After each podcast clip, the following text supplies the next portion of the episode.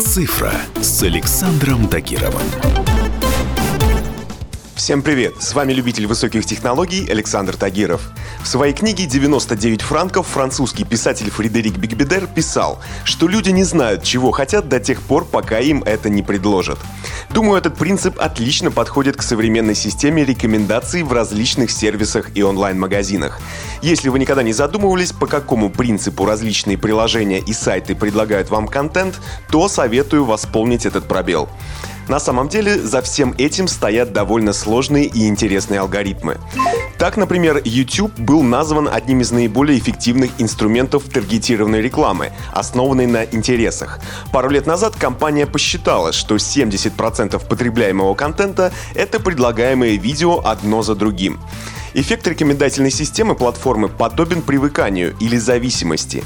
Система настолько хорошо проводила человека по спирали его интересов, что можно было начать с безобидного видео, например, с новостного обзора или лекции на острую тему, и шаг за шагом закончить на пропагандистском видео.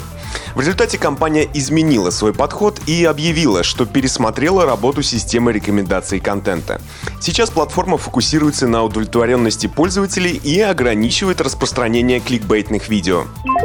Или вот вам еще один интересный пример. Онлайн-кинотеатры Netflix. По данным компании, среднестатистический пользователь тратит на выбор фильма или сериала от 60 до 90 секунд.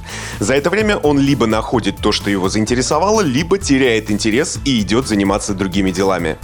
Поэтому, чтобы удержать пользователя на платформе, в дело вступает рекомендательная система. По данным компании, только 20% пользователей заранее знают, что хотят посмотреть. Остальные 80% полагаются на выбор платформы. Кстати, рекомендательная система позволила сэкономить этому онлайн-кинотеатру около 1 миллиарда долларов. Сервис помогает пользователю определиться и как результат провести больше времени на платформе. Похожая система внедрена в работу многих сервисов и социальных сетей.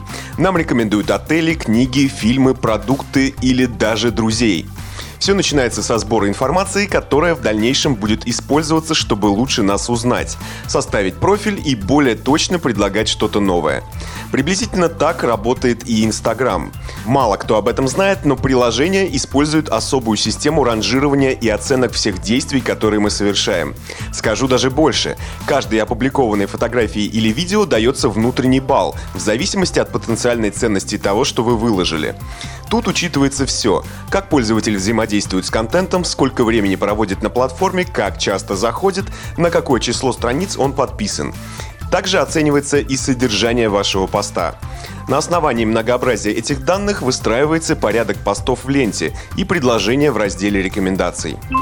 Примечательно, что больше половины всех интернет-пользователей даже не догадываются о существовании в социальных сетях какого-то особого алгоритма. Однако на деле получается, что именно робот определяет, какая будет последовательность постов, какое видео нам предложат посмотреть следующим и какая реклама появится в боковом окошке. Штука, конечно, полезная, но помимо всех очевидных плюсов, я вижу в ней один большой недостаток. Если алгоритм предлагает нам только то, что могло бы нас заинтересовать, то есть огромный риск застрять в пузыре своих привычных увлечений. Ведь, например, если вы любите читать комиксы, ни один сервис в мире не предложит вам почитать классику. На этом у меня все. С вами был Александр Тагиров. Ищите мои подкасты на всех популярных платформах, подписывайтесь, ставьте лайки и оставляйте комментарии. Всем хай-тек пока и будьте здоровы!